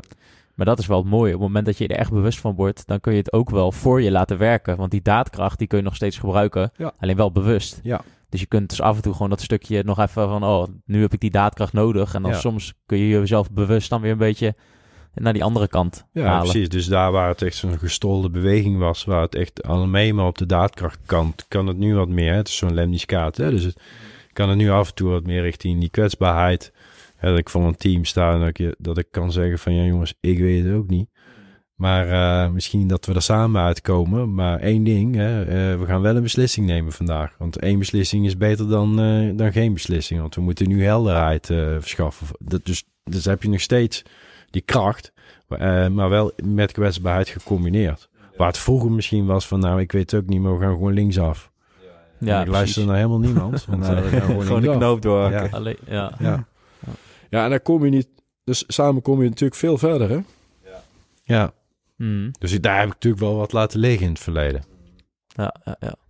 Maar ben je altijd heel erg eh, bewust in dat proces bezig geweest met, met groei, ook met lezen van boeken of dingen? Of is het gewoon heel erg ja, natuurlijk gegaan zonder dat je daar echt heel erg eh, echt, ja, continu mee bezig was? Ook met het informatie vergaren of lezen van, van nieuwe, nieuwe dingen voor het coaching, zeg maar. Ja, dus in de, in de afgelopen jaar heb ik gewoon eh, mezelf uitgedaagd door veel opleidingen te doen. Ja, en dan krijg je vanzelf een boekenlijst. Ja. En eh, ja, dat is één opleidingsinstituut in Utrecht waar ik opleidingen doe. Ja, die, die boekenlijst is niet mis. Het zijn wel dat is best wel veel. Dus die, inderdaad, ja. En daar dan ook weer op reflecteren. Dus met in de intervisiegroepen eh er supervisie op krijgen. Dus dat je eigenlijk van je opleiders ook weer uitgedaagd wordt van nou, hoe zet je het in? Waar loop je dan tegenaan? Welke thema's worden er bij jou dan geraakt? Hoe blijf je daarin uit de overdracht?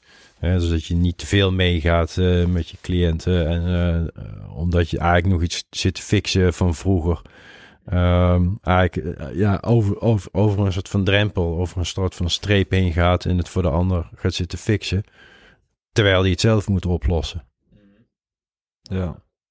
Dus eigenlijk wel gewoon continu weer verbeteren, nieuwe dingen leren. Ja. Eigenlijk nooit stilstaan. Nee, dus nu zit ik ook nog weer in een opleiding. En iedere keer denk ik na de opleiding van nou ben ik er wel klaar mee. En dan eh, teken ik een papiertje. Ja. En dan denk ik, hmm, what's next? Ja, dat, dat is ook wat je straks al zei, van eh, groei, zeg maar. Dat, dat, dat het ook een van de dingen is die je Ja, ja. dagelijks toepast. Want wat, wat, betekent, ja, wat betekent groei voor jou in je leven? Ja, voor dat- mij echt op missieniveau. Dus groeien is, ik geloof echt, zeg maar, groeien is dat, ja, het hele leven is groeien. Kijk naar de natuur. Hè? Wat, wat niet groeit, sterft. Dus dat geldt eh, voor bedrijven, dat geldt voor, eh, voor werknemers. Ja, het- vandaag had ik nog een discussie met een van de directeuren van, eh, van mijn bedrijven. Dat, daar speelt wat met een werknemer. Ja, en mijn grote vraag is dan van, ja, zit er groei in? Of staat iemand echt stil? Wil, wil iemand echt en voelt hij ook de urgentie om te kunnen groeien? Nou ja, groei is altijd mogelijk, maar je moet wel met z'n tweeën zijn. Dus, eh, dus die, zo iemand moet wel echt willen. En als daar de rek uit is, ja, dan is het, nou, dan moet je afscheid nemen van mensen. Dat is mijn visie erop. En ehm, tenminste binnen on- onze organisaties, om- omdat wij daar ook zo tegenaan kijken. Eh, misschien is er wel een, een, een club waar het anders is, maar het is in ieder geval onze overtuiging of mijn overtuiging. Dus ja, groeien is wel echt heel belangrijk. Dus als je, je hebt zo'n behoeftepyramide van Maslow, maar dat heb je eigenlijk ook voor verandering. En dat is een model van Bateson en daar staat eigenlijk helemaal in het topje staat missie. Dus nou ja, als die missie is heel erg bepalend voor wat er in de lagen daaronder gebeurt. Ja, daaronder zit identiteit. Dus nou ja, hoe ga je je missie, eh, ja, hoe ga je dat in je identiteit, hè? wat geloof je over jezelf? En hoe ga je dat dan toepassen of in welke rollen? Ja, dus voor mij is groeien, inspireren, verbinden, is dan, eh, dat is missie. Ja, dat, hoe doe ik dat dan? Dat doe ik door middel van coaching, begeleiding, trainen. Nou ja, en zit, daaronder zitten waarden en overtuigingen. Dat wordt natuurlijk weer gevoed door die missie en die identiteit. Nou, wat geloof ik over, uh, over groeien? Nou ja, ik, ik, zei het net al. Dat je sterft, hè. Dus als je, als je niet groeit, dan sterf je. Ja, en, zo, en dat is eigenlijk wat er onder water zit, wat heel erg sturend is voor gedrag en voor de dingen die je wil leren en voor je omgeving. Dus, uh, dus ja, als je dan vraagt van wat betekent groeien voor jou? Ja, dus op allerlei gelaagdheid zie je dat dan terug. Ja. Groeien betekent op vaardighedenniveau dan bijvoorbeeld dat ik mezelf uitdaag om eigenlijk weer iedere keer iets nieuws te leren. Zo'n nieuwe vaardigheid, een coachtechniek of een model of daar weer een verdieping in te maken. Ja, ja. Ja. Het is eigenlijk nodig op elke vlak is, is groei eigenlijk de, ja, de onderlaag, zeg maar, Ja, waar dus- alles op, ge- op, ge- op gebouwd wordt of Ja. eh, gebaseerd is. Ja, Ja, dus eigenlijk, eigenlijk model zegt ook dat als je boven iets, in, bovenin iets verandert, dus als daar iets belangrijk is, dan druppelt het wel naar beneden door. Mhm. Als, als het echt belangrijk is, eh, op missieniveau, dat eh, groei voor jou belangrijk is, dan moet je daar op identiteitsniveau proberen invulling aan te geven. Dat is ook wel een mooi model waarmee, we, waarmee ik vaak met coaches eh, werk, met cliënten werk, om eigenlijk op al die niveaus te gaan onderzoeken van wat speelt er dan. Dus even heel concreet, zeg maar, van eh, wat is je missie? Nou, heel veel mensen hebben dan zoiets van, missie. Oh ja, dat is een, daar hebben we wel eens eh, bij de opleiding bedrijfskunde gehad. Dan moet, ja. ja, maar dat, ja, dat, ja. Dan moet, ah ja, dat, eh, ja, dan wordt het zo'n bedacht dingetje. Dus zo'n missie moet je echt ontdekken, zeg maar. Dus, eh, identiteit is dan moeilijk genoeg, dus ja. En wat is voor jou op dit moment echt nog je missie? Want je zegt net, ik ben eigenlijk wel een beetje ondernemers af. Ik wil niet meer eigenlijk echt in een bedrijf zitten of iets opbouwen qua bedrijf. Ja. Wat, eh, hoe, hoe ziet jouw toekomstbeeld er nu? eh? Ja, dus dan heb je toch weer over groeien, inspireren, verbinden. En hoe wil ik dat dan doen? Ik wil niet meer in de operatie mee. Ik heb altijd gezegd van nou later als ik groot ben, dan eh, ga ik ondernemers eh, helpen om niet in dezelfde valkuilen te stappen. als ik, dus dat is eigenlijk wat ik nu aan het doen ben. Dat is ook eigenlijk de reden waarom ik hier zit. Ik vind het leuk om dan mee, met dit verhaal en, en met wat zo door mij heen komt, weer andere mensen te inspireren van hey Frik, ik, ik hoor weer iets en daar kan ik iets mee. Ja, en, dat, en dus wat ik doe op dit moment bij die drie grote opdrachtgevers, dus in de, in de M&A-wereld en eh, rondom team, organisatie, eh, ontwikkeling, leiderschap ehm, en, en, die, en dat trainingsinstituut, daar kan ik mijn aardig kwijt rondom inspireren, verbinden, groeien. En gaat ook, overigens dat ook twee kanten op. Dus ik wil zelf groeien, ik wil anderen helpen groeien. En ik wil inspireren en ook in geïnspireerd worden. Dus dat doe ik ook door middel van eh, ja, podcasts en, eh, en, en trainingen, lezingen. eh, ja, af en toe eens een keer eh, hele gekke dingen doen om te kijken van heb ik daar wat aan of kan ik er iets uit halen. Ja, en verbinden, dit is ook verbinden voor mij. Dus het is ook hè, belangrijk om netwerken op te bouwen en eh, ja, Ik hoor je zeggen hele gekke dingen. Heb je een bepaald iets wat je laatst hebt gedaan? Nou ja, wat, eh, wat best wel eh, bijzonder was voor mij, zeg maar, ik ben best wel rationeel en analytisch. En ik ben op het pad gekomen op een gegeven moment, dat is alweer een paar jaar geleden, van systemisch werk. Maar dat vind ik altijd wel een hele duidelijke, ehm, ja, een heel duidelijk voorbeeld. En ik weet niet of jullie een beetje bekend zijn met systemisch werk. Maar dat is hè, familieopstellingen bijvoorbeeld. Nou, en dus ik stond in een opstelling. Nou, en ik, ik, nou, ik, ik, dan, dan sta je eigenlijk een soort van. eh, ja, is, ik stond voor de overleden vader eh, van iemand. De, en, maar ik voelde in één keer van alles en er gebeurde van alles. En eh, ik had zoiets van, jezus, oh, eh, hoe vertel ik dit mijn vrienden? Maar- dus dit is natuurlijk niet te verklaren. Dus ja, dat is voor mij wel out of the box, of was dat? Dat is wel een mooi voorbeeld van ja, de dingen waarvan ik denk van ja, goh, geen idee. eh, vroeger de oude Jeroen, die had dan gezegd van ja, die is gek. Ja, dat is helemaal niet bewezen. Eh, ja, wil ik dan nu wel eens proberen. En eh, eh, laatst eens een keer een ademhalingssessie die wat verder ging als normaal. Ja, en dan denk ik wel van wow, what the fuck do we know? Nou, Hmm. dus, ja. Ja. Ook dingen die niet, niet uit te leggen zijn, zeg maar. Ja. Dat is, Ja. Ja. en dan is ja, en nu werkt daar ontzettend veel mee. En ik weet Mm. inmiddels ook wel, ja, dus uiteindelijk is dat ook wel weer wetenschappelijk te verklaren. Hè, hoe dat systemisch werken eh, in elkaar zit en gaat. En, eh, en het is Ja. ook veel natuurwetten zitten daaronder. Eh, een stukje ontwikkelingspsychologie. eh, nou ja, dus, ehm, maar ja, ja, vraag niet hoe het kan, maar profiteer ervan. Dat is ook wel Ja. vaak. Hè? Je Ja. hoeft het niet altijd allemaal te verklaren. Als je er baat bij hebt, dan... eh, Dan kun je daar gewoon mee werken. Ja. Dus ook veel in organisaties, zeg maar. Dan begin ik wel vaak met ratio en dan leg ik uit van... dan is er gedoe in de boardroom en dan teken ik uit met transactionele analyse.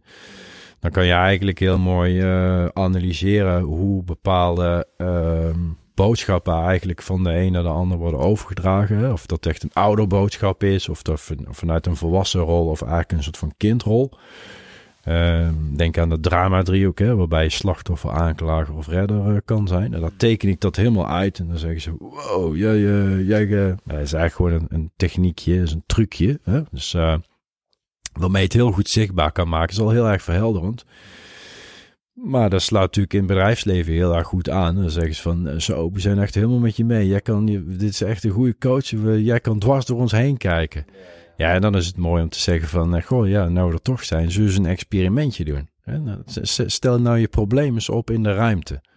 En, maar dan heb je ze al wel, zeg maar. Dus dan zijn ze al wel bereid om eh, ja, dat experiment aan te gaan. Dus ja, dat, dat vind ik dan magisch mooi om er dan op die manier mee te werken.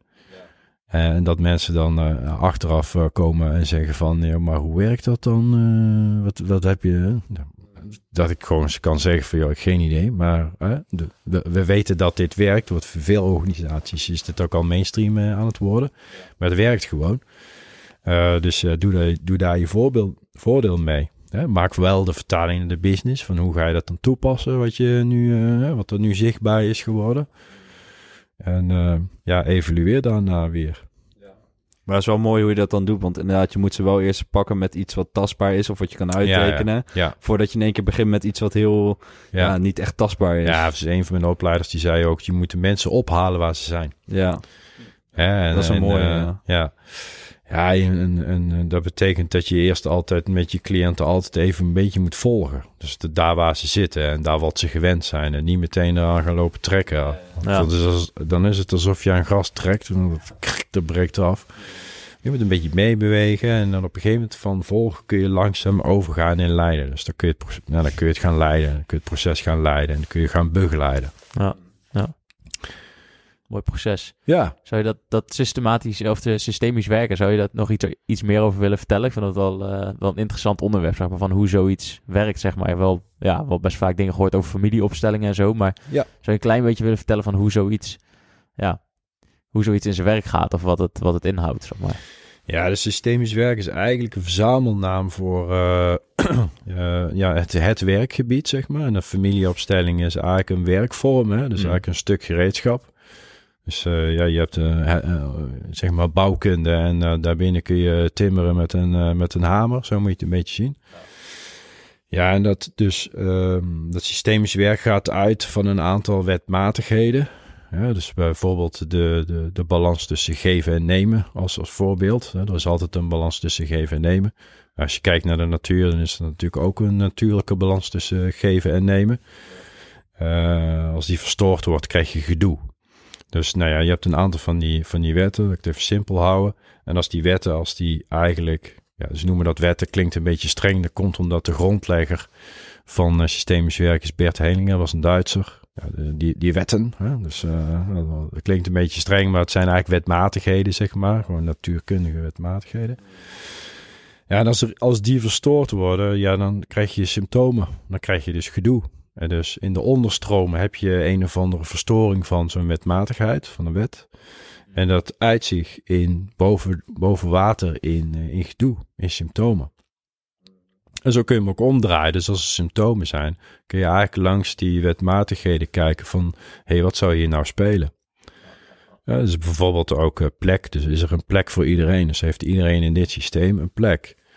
Dus eh, zo ben ik wel eens bij een organisatie geweest. Die hadden al een paar reorganisaties achter de rug. En er was allemaal gedoe in, eh, in het team. En eh, toen, nou, op een gegeven moment hebben we daar een opstelling gedaan. En daar bleef eigenlijk een plek open. En iedereen keek elkaar aan een plek. Wat, wat, wat is dit? Ja, daar bleek nog iemand letterlijk in de kelder te zitten. Dus die ho- hoorde vroeger bij het team. En die was eigenlijk een soort van, eh van weggesaneerd. En die had een soort van was een soort van archivaris geworden. Maar vroeger hoorde die bij het team.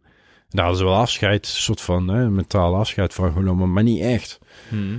Dus ja, en wat, wat, dan krijg je het gedoe in het team. Dat, ja, daar wordt toch, ja, dat, dat komt toch in de bovenstroom, komt dat eh, aan bod. Ja. Ja. Dus bepaal, je hebt bepaalde wetmatigheden, zeg maar. En door dat dan in een ja, systeem, zeg maar, te zetten, dan, dan kun je dus die wetmatigheden, of wat daar dus ja, niet volgens die wetmatigheden verloopt, kun je dan in kaart brengen eigenlijk. Dat is, Ja, dus je kan je afvragen. hè. Dus je kan door middel van vragen stellen. Van nee, wat mag hier niet gezien worden? Of wat is de vraag die niet gesteld? Dus je kan systemische vragen stellen. ja, ja. Siets Bakker is een, eh, is een, eh, ehm, een coach, begeleider die daar heel erg mee werkt. Die heeft de rake vragen, eh, ook letterlijk een boek geschreven, rake vragen. Die heeft een kaartspelletje. Dat kun je bijvoorbeeld in een organisatie kun spelen met elkaar. Ja, dat, zijn, dat, zijn dat soort vragen. Ehm, maar je, je kunt systemisch kijken naar een vraagstuk en je kunt opstellen. Ja, en in het opstellen, zeg maar, kun je een team opstellen, maar je kunt ook een probleem opstellen. Feitelijk kun je alles opstellen. Dus hè, wat er ook wel gedaan wordt, is bijvoorbeeld ehm, een marketingvraagstuk. Van er is een, eh, een product, het moet in de markt. Nou, dan stel je de markt, het product op, het bedrijf op en nog een paar eh, ja, randzaken daaromheen. En dan kijk je wat daar gezien wil worden. ja, ja. Dus je kunt het op heel veel eh, situaties eigenlijk wel toepassen, het Ja. eh, ja, Ja. systemisch werk. Dus het is een manier om eigenlijk naar de wereld te kijken. Waarbij je eigenlijk kijkt op wat is de invloed van het systeem op het individu. Ja. ja. is eigenlijk wel grappig, want je, zeg maar, je, ja, je verwacht dan meteen of meer iets spiritueels of niet. Maar het is eigenlijk toch best wel weer analytisch als je, dan, als je het zo bekijkt. Het gaat best Ja, wel... het gaat wel echt, eh, het zeker met zo'n opstelling, als je dat met mensen doet, dan is het wel echt intuïtief.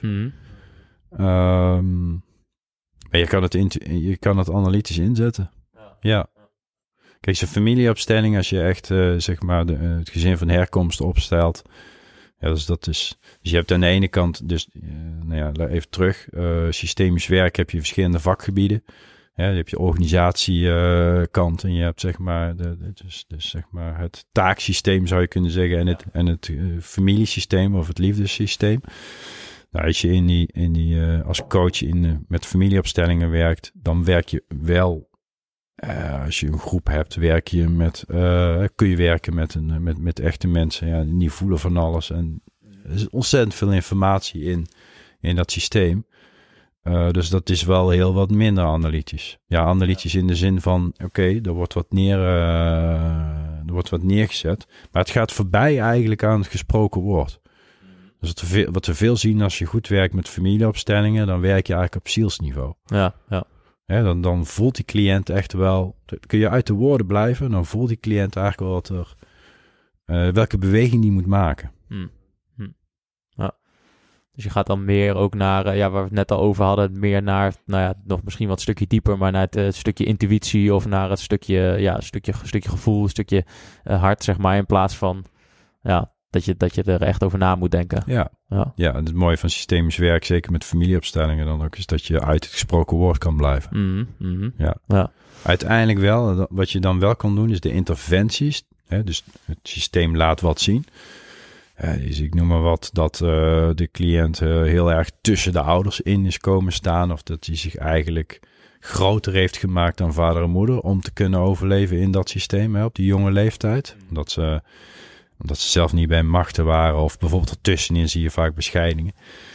Eh, dus het kind is iets gaan doen wat eigenlijk totaal niet passend is in die situatie. Ja, als je er zo naar kijkt. Eh, maar wel helpend voor het kind op dat moment. Die is gewoon uit liefde, uit loyaliteit, het, eh, liefde voor het systeem, is, is die dat gaan doen, zeg maar. En op oké te zijn. En wat je dan doet, dan daarop, als, het, als dat zichtbaar wordt, kun je een interventie doen. Waarbij het eigenlijk terugbrengt naar de situatie zoals het wel helpend zou zijn. Hè, als een kind bijvoorbeeld voor de ouders eh, eh, dingen heeft gedragen, verdriet heeft overgenomen of is gaan zorgen bijvoorbeeld, dan kan je als, als kind kun je in het hier en nu nog steeds, hè, die cliënt, dat terug laten geven aan de ouders. En dat doet echt wat eh, op zielsniveau. En dan kom je wel vaak weer, dan wordt veel met rituelen gewerkt, hè, door, door bepaalde zinnetjes terug te geven. Hè, van dit is voor mij niet van jou.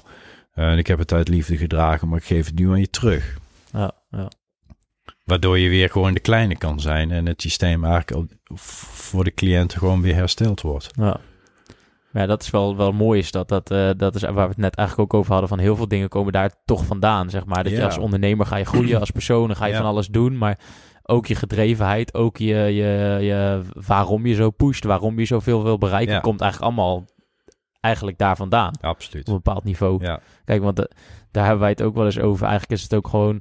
Het wordt heel mooi gevonden als je als ondernemer heel erg eh, streverig bent en dat je altijd maar bezig bent of dat je heel veel bereikt. Maar op een bepaald niveau is het ook gewoon, ja, is het ook voor jezelf, zeg maar, een stukje opvulling of invulling van dus die patronen of, of, een, of een bepaalde verwachting die je denkt waar te moeten maken, zeg maar.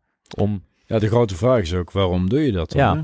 Waar komt dat vandaan Ja, inderdaad? Ja. Ja, want Dus ja. ik deed dat ook wel bijvoorbeeld zelf om meer gezien te worden. Hè, ik kreeg een groot, groot applaus. eh, ik weet nog wel dat ik zo'n skileraar eh, zo'n pak aantrok. Dan begon iedereen een soort van... eh, hè, nog net niet mijn skis te poetsen. Maar dat, dat- ik, toen werd ik wat, zeg maar. Dus ja... Ja, dus op een gegeven moment wordt dat dan een patroon. Dan weet, doe je daar helemaal niet meer bewust. En misschien gaat het daar ook helemaal niet meer over. Maar je, je, je, je, je zit nog wel in zo'n patroon. Ja.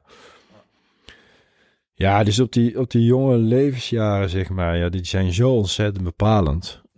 Hè, dus die imprintfase, de eerste zeven levensjaren, ja, daar worden al die patronen, eh, wat je daar meemaakt, dat, dat, ja, daar worden je patronen, Ja, je wordt gewoon geprogrammeerd daar eigenlijk. word je geprogrammeerd. Ja. Ja, de volgende zeven levensjaren eh, voeg je daar misschien nog wel wat dingetjes aan toe. Maar de rest van je leven ben je alleen nog maar aan het herhalen. Dat is wat te doen. Ja. En als je daar bewustzijn op krijgt, en ja, dan kun je de dingen die dan niet voor je werken, als je die dan terug kan vertalen naar ja, die tijd en die beslissingen die je daar hebt gedaan en je kan daar her- op herbesluiten, ja, dan kun je uit die automatische piloot, dan kun je wat meer vanuit autonomie zelf de juiste keuzes maken. Ja. Ja, soms is dat ja, wat meer de ene pol en dan soms is het wat meer de andere pol. Ja, ja. Ja mooi is dat. Het, Ja. ja. het, is wel, eh, het is wel bijzonder, want de- heel veel mensen die, die leven natuurlijk gewoon hun leven op een soort van ja, bijna automatische piloot, zeg maar. Die komen eigenlijk nooit of bijna nooit dan op, de, op dat punt dat ze daar echt over na gaan denken van, eh, ja, ik heb bepaalde dingen die, die ik doe, waar komt dat vandaan? Eh, Ja. ja. wat is de oorsprong daarvan? Ja, wel steeds meer. Hè? Dus als Ja, je het nu kijkt eh, naar de behoeftepyramide van Maslow, hè, die is bijna vol. Ja. En bo- komen we nu bovenin, zeg maar. want we hebben het heel goed eh, met z'n allen, al lijkt het soms van niet. Maar als je maar uitzoomt, dan zie je van, nou, we hebben het eigenlijk nog zo slecht niet. Ja, dan kom je op het gebied van zelfverwezenlijking. Hè? Dus dan, ja, dan eh, die cursussen die eh, zitten wel vol, zeg maar. Als je kijkt, ik werk bij een groot opleidingsinstituut, een van de grootste van Nederland. Nou, het is echt eh, de, alleen maar aan het bijschakelen. Er is wel echt behoefte aan en er is steeds meer eh, ja, bewustzijn, zeg maar. En de ontkerkeling werkt daar natuurlijk ook aan mee, hè? want ja, mensen zijn toch, hebben toch behoefte om eh, dingen samen te gaan doen. En daar zat natuurlijk ook wel een stukje, ja, een beetje dogmatische, maar toch ook eh, spiritualiteit en eh, ontwikkeling in. Maar ja, daar zijn natuurlijk helemaal van, van, van, van weg en mensen zijn wel op zoek. Dus ja, je ziet wel echt een, ook in ondernemerschap zie ik echt wel een grote verandering gaande in bewust ondernemerschap. Ja, Ja, Mhm. beter, beter zijn voor de planeet, beter voor elkaar. En dat is mooi, hè? Dat is ook systemisch. ja, ja. Maar ja, dan ga je ook misschien meer, je had het net over zielsniveau, maar ga je ook misschien meer ondernemen vanuit zielsmissie of vanuit, ja, vanuit je zielsniveau. hart. eh, Ja. Vanuit ziels, eh, ja, vanuit echt, die, echt die persoonlijke missie. Mhm. Ja, Mhm. en wat minder de vervorming eh, daarop. Ja, Ja. En toch, hè, we zijn, we blijven gewoon mensen. Dus we gaan gewoon, eh, ja. we blijven toch wel in die patronen. En dan zijn er wel weer nieuwe dingen te ontwikkelen. Maar ja, Mhm. ik denk dat we wel een grote stap eh, ja, aan, aan het maken zijn. Aan het maken zijn nu, ja. Ja, dat, denk ik, dat, dat Ja. gevoel ik ook wel. Dat Ja. dat nu echt de ontwikkeling is waar je middenin zit, zeg maar. Ja. Dat toch die kentering van... Tuurlijk, je hebt nog een soort van... Wel een ego-missie, zeg maar. Je bent Ja. nog steeds mens, maar... Die, er is wel een kentering naar. Dat andere deel wordt er wel steeds meer bij betrokken, Ja, denk totaal. ik. Ja. Ja. Ja. En ook wel echt binnen een bedrijf. Ik bedoel, wat Mark ook zei, eh, Mark eh, Tichelaar in onze podcast, die zei van ja, waar ik dan 30 jaar geleden, als ik het woord meditatie noemde binnen, binnen een groot Ja. bedrijf, hij was Ja. een consul- consultant, dan keek iedereen hem raar aan. Maar nu, nu praten we gewoon over gevoel Ja. en, en over al dat soort dingen. Terwijl dat 30 jaar geleden was dat gewoon heel anders. Was dat, Ja. werd dat helemaal niet besproken binnen Nee. de top van is bedrijf. echt, als wij nu eh, een teamontwikkelingsprogramma ingaan doen, een persoonlijk ontwikkelplan. Het eerste wat ze gaan doen is dat delen met elkaar. Ja, en dan gebeuren er hele mooie dingen. Ja, dat is, dat is nog zo'n piramide. Wij houden van piramides in die begeleidingswereld. Dus Lencioni, misschien wel eens van gehoord. Het is eh, hoe je als team zeg maar effectief kan samenwerken. En de basis daarin is vertrouwen. En dat is het vermogen en de bereidheid om je kwetsbaar op te stellen. Ja, als je dat leert en je, daar kan je. En ik ga je gewoon kwetsbaar dingen vertellen. Dan nodig ik jullie uit om hetzelfde te doen. Ja, en wat je dan krijgt is dat als we voor de volgende keer in de boardroom een, eh, een conflict hebben, dat het niet een negatief conflict is, maar dat het een positief constructief conflict wordt. Mhm. Omdat we gewoon ook weten van, ik kan hier alles zeggen. ja, door jezelf één keer kwetsbaar op te stellen of open te stellen, Ja. geef je de ander ook de ruimte om dat te doen. Ja. En dan Ja. ja. heb je zeg maar je drop your guard, tenminste dan ben je dat kwijt. Exact. Dat stukje. Ja, dan, stuk- je- dan weet je ook van, nou ja, Ja. eh, het maakt eigenlijk niet uit wat ik hier zeg, Ja. maar het doet toch niet eh, af aan eh, mijn carrière mogelijkheden hier. Of, eh, Mm. ja. ben je over dat stukje ego heen gestapt of dat ja, Ja, ja, stukje bescherming wat je dan toch eh, Ja. ja. Maar goed, dus moet, dat moet je natuurlijk ook leren. Dus. Ja. Ja. maar dat is wel het, wel het mooie. Ik denk dat dat ook wel hoort een beetje bij deze tijd en bij de ontwikkeling. En dat vinden wij bijvoorbeeld ook het mooie bij de, van deze podcast. Dat je dus gewoon echt een oprecht verhaal en dat je dus ook echt vanuit eh, kwetsbaarheid zeg maar dingen durft te bespreken. Waardoor je andere mensen ook weer de ruimte geeft om hun dingen vanuit kwetsbaarheid te bespreken. Precies. En zo Ja. creëer je natuurlijk steeds meer een open, ja, Ja. echt een open dialoog eigenlijk over heel veel dingen. Ja, dat kun je ook niet leren. Nee, Nee. Maar het begint wel bij ja, jezelf kwetsbaar opstellen. En eh, ja, Ja. ja. Mooi. ja. Ja, wat je dan krijgt is eh, eh, ja, dat mensen veel meer vanuit overvloed, hè, dus veel meer gaan delen ook. Mhm. Want mensen hebben begrip voor elkaar en dan eh, hè, dat, eh Ja, voor komt elkaar, tot een goede samenwerking. Voor elkaar voor situatie. elkaar situatie uiteindelijk, denk verlangen. ik. Ja. Mhm. Zeker. Ja. Nou, ik denk dat we wel aardig een eh, mooi verhaal hebben neergezet, zo met z'n drieën. Ja. Ja, ik vind het nog wel interessant om te vragen van... eh, ja, je hebt het heel veel over, over groei gehad en zo. Wat, eh, ja, wat, geeft, wat is voor jou zingeving op dit moment, zeg maar, in je leven? Wat is echt dat je zegt van... Oké, dat, dat geeft voor mij het leven echt zin of invulling. eh, Ja, dan maakt het mooi. komt het toch weer op, op die missie terecht in, in, in allerlei vormen. zoals ik dat van invulling aan geef. Eh, we hebben natuurlijk heel erg over werk, maar ik heb ook een privéleven en ik heb kinderen. Ja. dus daar gaat het ook over groeien, inspireren, verbinden. Dus als je het hebt over zingeving, ja, dan geef ik op die manier, eh, geef ik daar invulling aan. Zowel zakelijk als privé, als, eh, ja, en dat loopt lekker door elkaar, want ik ben gewoon één persoon. Dus Mm. ik, ja. Ja, Ja.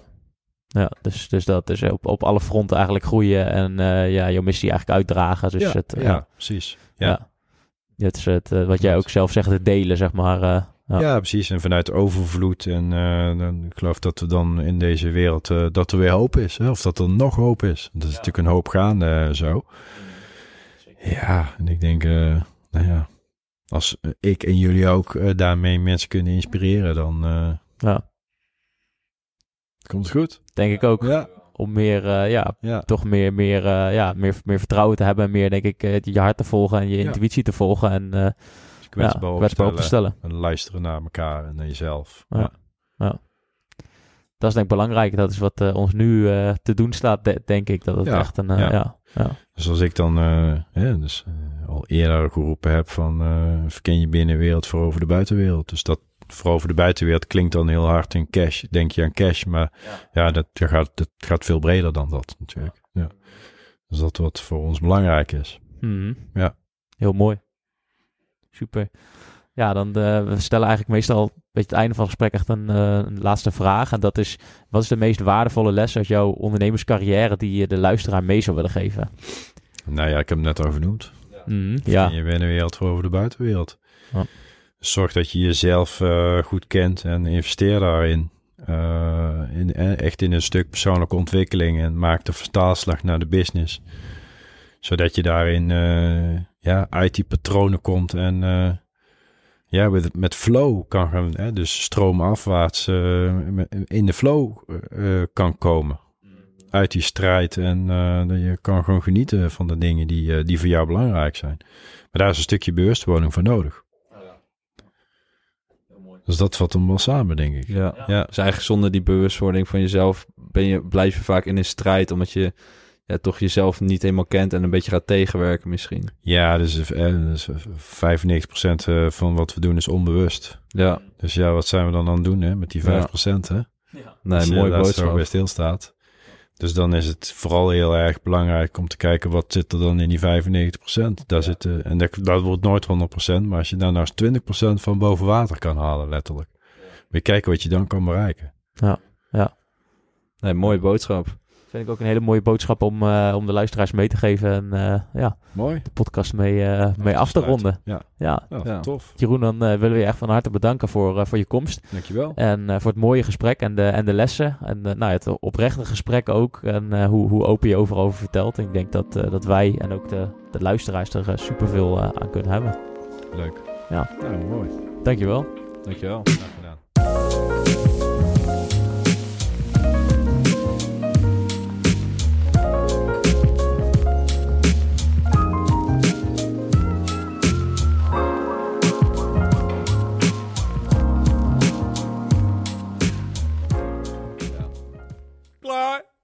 klaar. Moet nog klappen. Moet nog klappen.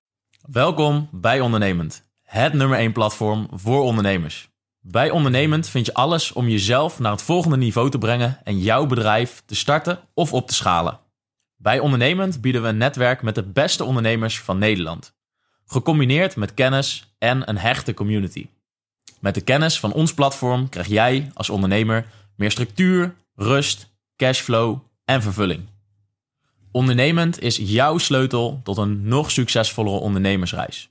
Dus wil jij samen met ons jouw maximale potentieel benutten? Join dan onze community.